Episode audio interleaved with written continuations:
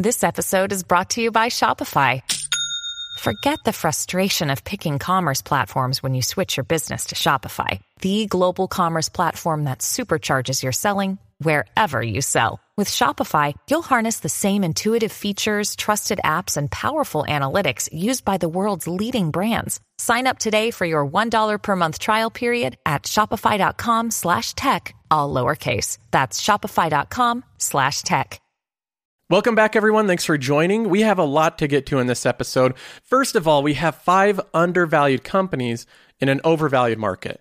We know that the market is expensive right now. Things are competitive. There's a lot of investors looking for deals, and I think that I found five companies that offer really good value right now, and I plan on explaining why in this episode. Now, we also have some news to get to.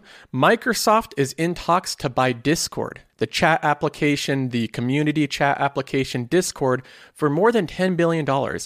Now, my first impression is that I think that this deal is likely to happen because Microsoft has been looking for acquisitions. They were in talks to buy TikTok at one point. I think that Discord fits into Microsoft's product suite a lot better than the other things they were looking at buying. So I think this is likely to happen. I'll give my opinion on whether this is a good thing or bad thing for Discord. I am an avid Discord user. I'm on it all the time, every single day because we have a community for this YouTube channel that has about 1,500 active members. So I'll let you know my thoughts on Microsoft buying Discord. And then we have another news item. This one is very unfortunate, very sad. The CEO of Texas Roadhouse, Kent Taylor, has taken his own life. And it's it's an unfortunate scenario. He had COVID. He had some post-COVID symptoms. Uh, he became very obviously depressed, and he's taken his own life. And I've had this news item sent to me a few dozen times of people asking me what I think about this because Texas Roadhouse is one of the companies. Just a couple months ago, I bought into it. I was very excited about it. So I plan on explaining what I plan on doing with the holding, if anything, my thoughts on this news altogether. We'll be going over it a little bit later in the episode. And then last but not least, I'm going to be responding to criticisms I received in the previous episode I did. So the episode was titled The Insanity of ARK Invest's $3,000 Tesla price target. I criticize ARK Invest's analysis on Tesla. I thought it was wildly optimistic. I think it's unlikely for Tesla to justifiably reach that price target in 2025. Now, a lot of people left good comments saying why I'm wrong. They had their case for Tesla and why it's going to reach $3,000 price target. I plan on responding to those comments in this episode. So we have a fun show to get to. If you like this type of content, make sure to like the video, subscribe to the channel, and then if you want to bring your membership to the next level, you can check out the Patreon. It unlocks a lot of exclusive content, a Discord community, a dividend tracker, spreadsheets, research, all sorts of different things. So you can try that out if it's something you're interested in. Okay, so let's go ahead and jump into the five undervalued companies that I found in the market. I want to go over why we're looking for undervalued companies. This isn't a time in the market where everything is cheap and you can just pick and choose what companies you want to buy and you're getting a good deal on all of them. That may have been the case four or five years ago. It's not right now. On a backwards looking past 12 month PE ratio of the S&P 500, it's trading at a 40, a 40 backwards looking PE ratio. There's only two other times in in the last 30 or 40 years where it's been anywhere close to that high. Now, of course, we had a pandemic in 2020 that hurt the earnings of a lot of companies that normally have good earnings. But even if we look at a forward looking PE ratio over the next 12 months, where analysts assume that these companies will recover and they'll make good earnings, the PE ratio of the S&P 500 is still 26 on a forward looking basis, which is still very expensive. There's only a couple times where it's been that high in the past 30 to 40 years. So whether we're looking at a forward PE ratio or a backwards, Things are expensive. The S&P 500 is expensive no matter which way you look at it. Now, when things are expensive like this, we want to buy companies that offer a margin of safety, meaning they're trading at lower valuations compared to their future profits. And the way that we do this is we look for companies that have either been overlooked by investors, there's not a lot of enthusiasm with them, or they're companies where investors aren't accurately pricing in the growth that they're going to have. The first company that I want to outline is one that I think fits in that overlooked category. It's AT&T. I think that AT&T is an overlooked stock. Investors aren't buying it because it's boring, it's a telecom. The management made very poor decisions 5 or 10 years ago, and so they don't want anything to do with it. All the hype is with the growth stocks, the Airbnbs, the Teslas. It's not with companies like AT&T. And what that does when investors sell out of boring companies like AT&T for exciting companies and all these different alternative companies is it brings down the price of AT&T until it hits a point where it's actually really good value. Right now AT&T is trading at a 9.5 PE ratio. Keep in mind that the S&P 500 on average is trading at a forward PE of 26 and AT&T is trading at a 9. So the valuation is very low for this company. Investors do not have high expectations priced into it. And then we can look at the direction of the company. Is the management of AT&T currently making the same mistakes that they made in the past?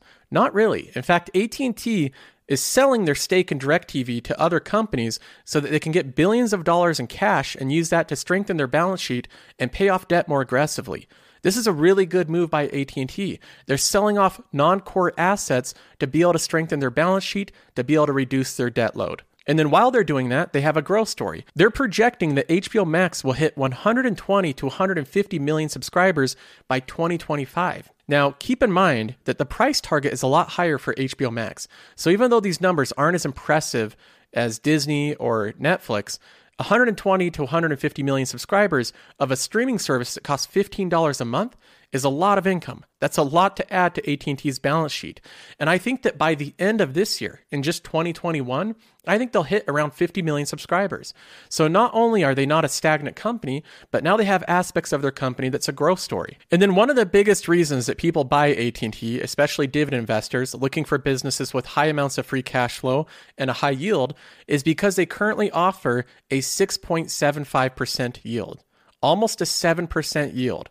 Now the question is is whether or not this yield is sustainable. Can they continue to pay out this dividend while running their business? John Stankey, who is the CEO of AT&T and has one of the lowest voices I've ever heard, was asked this very question just a week ago on CNBC. Are they able to continue paying the dividend at the current rate and are they able to grow their business while supporting this dividend? Well, look, we you missed one number there. That's 26 billion dollars of free cash flow this year and we generate a lot of cash. And yes, it is a large balance sheet, and we have more debt on it right now than we'll have in a couple of years. But we also generate a tremendous amount of cash flow in this business, numbers that others are aspiring to get to. And as a result of that, we feel really comfortable because over the course of this year, with cash flow and in the next year, we'll largely take care of that and, and be back on our march to delevering. So he's basically saying that investors don't have to worry about the dividend, that AT&T can afford the dividend while supporting the growth of the company. And then he also mentions that they're going to continue their march of delevering. Delevering meaning that they're going to reduce debt of the company. This is exactly what I want to see from AT&T. I want to see continued growth of HBO Max and I want to see reduced debt. And it looks like AT&T is currently doing both of those. So while AT&T may not be the most exciting company, it's not a high frills company, it's trading at such a low valuation. A 9 PE ratio during a time where the rest of the market on average is at a 26 means that this company has a certain margin of safety that other companies that are highly inflated really don't have. So I'm buying more and more of this company. Currently, it makes up about 5% of my overall portfolio. The number two undervalued company we'll be looking at is Facebook. Facebook's not a company I talk about too often because it's not a dividend payer. I don't have it in my portfolio, but I believe that Facebook is undervalued. This is an undervalued company. Consider the fact that Facebook right now is trading at a 25.9 PE ratio, meaning that Facebook is trading at a lower multiple than the rest of the S&P 500 on average. But Facebook's revenue growth has been consistently strong, growing at 20 to 30% year over year every single year, and they're expected to do the same next year. Well, you might be asking, why is a company as good as Facebook, a dominant social media company that has multiple businesses, all growing very rapidly. The company makes a fortune in both revenue growth and in profits, and it continues to grow 20 to 30% year over year. Why is this company so cheap right now? Well, I think I know the answer. I think it's this guy right here. The fact is that an interconnected ecosystem of companies and data brokers, of purveyors of fake news and peddlers of division, of trackers and hucksters just looking to make a quick buck, is more present in our lives than it has ever been. He's talking in part about Facebook there. Purveyors of fake news. Facebook's one of the platforms that fake news gets spread on. It's a social media platform. Hucksters wanting to make a quick buck selling your data. He's talking about Facebook there. Facebook and Apple have been at war with each other for the past three months over issues on how to advertise, how to use people's data. The two companies have very different business models, and Apple has done some things that have really scared Facebook shareholders. And it has never been so clear how it degrades our fundamental right to privacy first and our social fabric by consequence. As I've said before, if we accept as normal and unavoidable that everything in our lives can be aggregated and sold, then we lose so much more than data. We lose the freedom to be human. We don't want things in our lives to be aggregated and sold. Well, that's the business of Facebook. Facebook can form accurate pictures and profiles of the people that use their platforms because they have a lot of data and a lot of information about you. And since they know a lot about you, they know what to advertise to you. So when advertisers sign up with Facebook, it's very effective. Advertisers can pay a small amount of money to make their ads meet the right people. Well, Apple has an issue with this and they're doing some restrictions that may hurt Facebook's business. In a new update to iOS that's going to be out soon, iOS 14, Apple's making some huge changes to privacy on their platform. They're making it so companies like Facebook have to actually get permission from the user before they can track you from app to app or from app to website. And that's a big problem for Facebook because they estimate that 80% of people, when they're prompted of whether they should allow Facebook to track them or not, are going to say no. 80% are going to say no. So Facebook can only track 20% of their users. Now, of course, Facebook has not appreciated the criticisms or these new restrictions from Apple. They don't appreciate it. Mark Zuckerberg has been very upset at Apple originally, but now he's actually saying that this might actually put Facebook in a stronger position, that what Apple's doing might inadvertently help out Facebook more than hurt them. His reasoning for this is simple. Although these changes might hurt Facebook, they'll probably hurt other businesses even more, causing them to come onto Facebook to advertise. He says, quote, it's possible that we may even be in a stronger position if Apple's changes encourage more businesses to conduct more commerce on our platform by making it harder for them to use their data in order to find the customers that would want to use their products outside of our platforms. So he's saying that it might be harder for them even more than it is for Facebook, causing more business to come to Facebook. So, in my opinion, I agree with Mark Zuckerberg on this. I think that the effects of these changes from Apple are being too heavily discounted by investors. They're assuming it's going to do way more damage than it's actually going to do. I suspect that Facebook will continue to grow its revenue at pace, and I think that this is a company that should be trading well above the market average. Now, in number three of undervalued companies, we have Lumen Technologies, ticker symbol LUMN. This company is formerly known as CenturyLink. So most of you will recognize it as CenturyLink. It's not an exciting company. These cable internet companies are not exciting, and a lot of investors sold out of it, and it got oversold to the point where it was trading below an 8 PE ratio. It had a market cap of $10 billion. So even though the company hasn't been really flourishing, its revenue is kind of flat, its profitability is questionable, the company was oversold. And none other than Michael Burry bought into this company three months ago. And since then, like a lot of the companies he buys into, it's gone up in value dramatically. It went up 36% since the time that he purchased it. And even after that huge rise over the past three months, the company's still trading at a discount according to most analysts. Morningstar, for instance, says it's trading at a 24% discount. So I'm not personally going to be buying Lumen Technologies. This is not one that's going to be in my portfolio. I've instead gone with AT&T, and it's unclear right now whether or not Michael Burry is still invested in the company. He could have sold out of his position, but it has been one that's given a really good performance so far this year. It's up 38% year to date, and there's a lot of people that will argue that it's still heavily undervalued. So I think it is one to consider. The number four most undervalued company we'll be looking at today is in my portfolio. It's in the energy sector. It's Dominion Energy. This is the company that created a lot of pessimism about them by selling off a large portion of their business to Warren Buffett. And a lot of investors thought that Warren Buffett got the better end of that deal. So they sold out of Dominion Energy, which brought the price down quite a bit to a point where I thought it was a buying opportunity. It was undervalued. So I've been buying more and more into Dominion Energy because now they are a pure play clean energy company that should have very reliable revenue growth over the next five years. And they should be able to steadily increase their dividend. This is a company that, again, it's not the most exciting company. Utility companies provide stable dividends over long periods of time, and they have some capital appreciation, but it's not going to be one that does anything exciting. This is just going to be another free cash flow company in my portfolio, providing me that dividend every three months. The number five most undervalued company in the market, in my opinion, is Google. This is a company that's not in my passive income account because they don't pay a dividend, but this company I believe is undervalued based off of all the various ways it's growing. They have Google AdSense, which is one of the biggest advertising networks in the world. More advertising dollars are going to be spent on that in the future than today. It's going to only grow bigger. They have YouTube, which is the dominant video sharing platform in the world, growing rapidly. The growth of YouTube is accelerating. Then, of course, they have Google Cloud with all the various products that people use, and they have Android, which is a duopoly with Apple. Google is one of the most dominant companies in the world with high amounts of free cash flow, high amounts of growth, and they have way more money than they know what to do with. So this is a growth monster and it's trading at a 29 PE ratio, which is just above the market average. So, in my opinion, I think that Google deserves a much higher ratio than it's being given right now. And I think that in the future, 5 or 6 years down the road, I think the $2,000 a share that Google's trading at right now will seem very cheap in hindsight. So this is a company I'm very bullish on and I think that currently it's undervalued. So there you have it five undervalued companies and what I think is an overvalued market. Now, moving on, I want to jump into some big news. And the big headline of the week is that Microsoft is in talks to buy Discord for more than $10 billion. This is from Bloomberg. They say Discord has been talking to potential buyers, and software giant Microsoft is in the running, but no deal is imminent.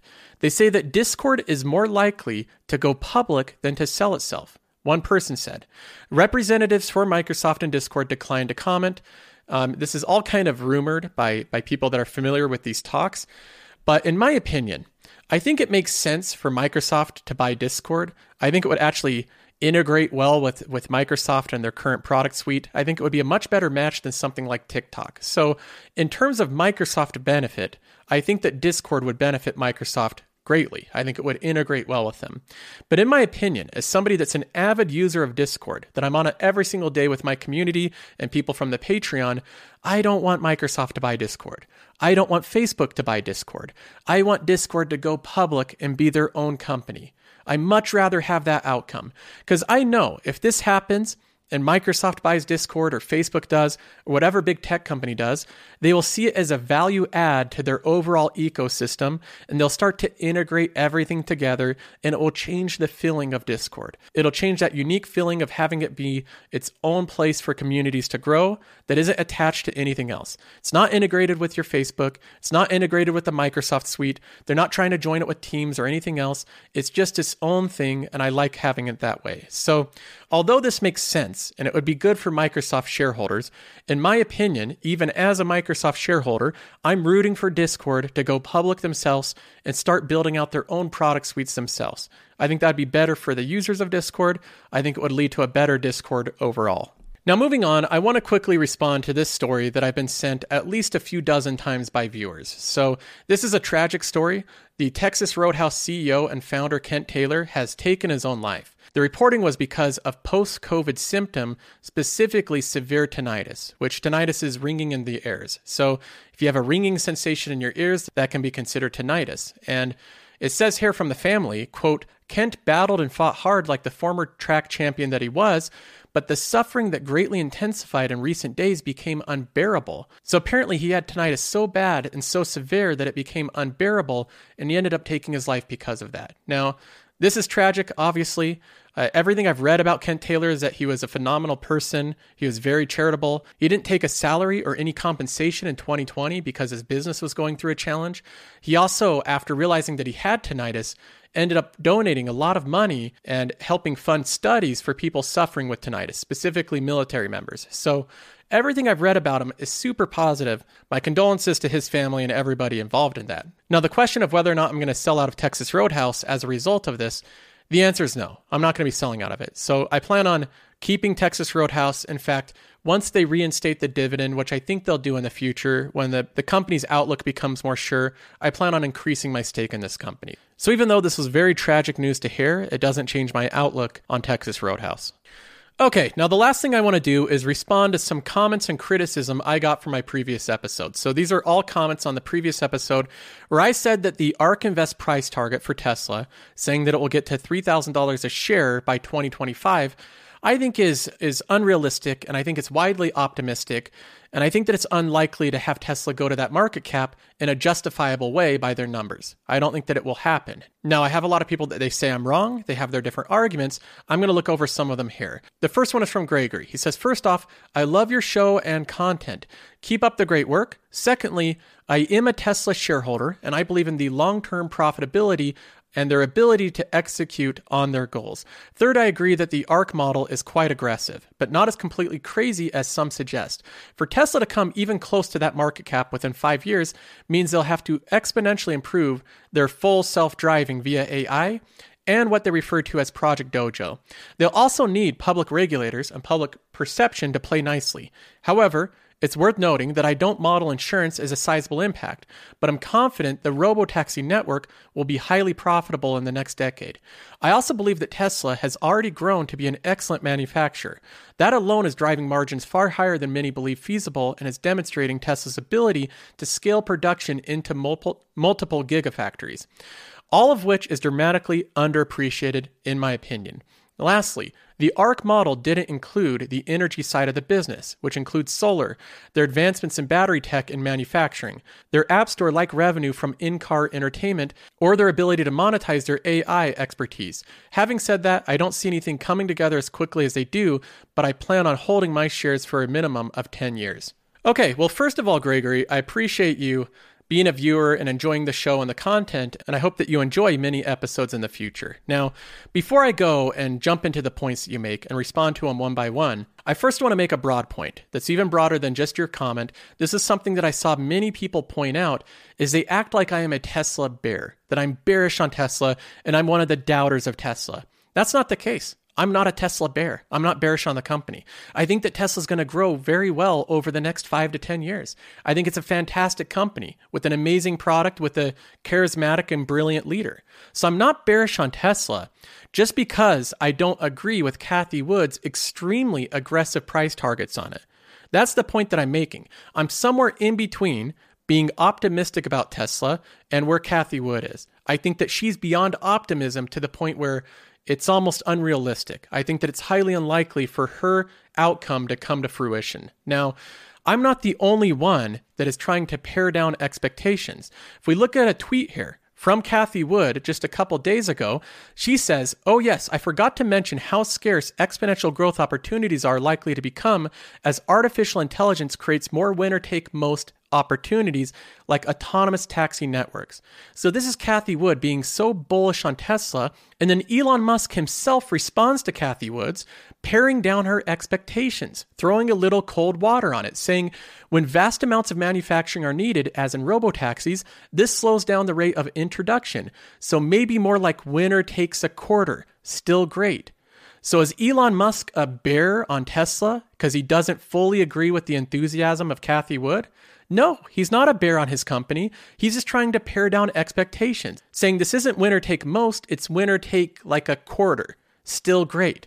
So I'm not the only one that's actually been critical of Cathie Wood's analysis on Tesla. Elon Musk seems to not fully agree with her very optimistic outlook on it. So that's the first point I make. I'm not bearish on Tesla. I think the company's great. I think it will have a great future, but that's not going to stop me for pointing out where I see in my opinion, overly optimistic analysis. Now let's go ahead and jump into your comment and respond to things one by one. You say, I am a Tesla shareholder and I believe in the long term profitability and ability to execute on their goals. Okay, so let's go through some of those things that they have to execute on um, that you list out yourself, Gregory. You say, Third, I agree that the ARK model is quite aggressive. Yes, I agree with that. It is very aggressive, but not as completely as crazy as some suggest. Okay? For Tesla to come even as close to the market cap within five years means they'll have to exponentially improve their their FSD, which is full self-driving.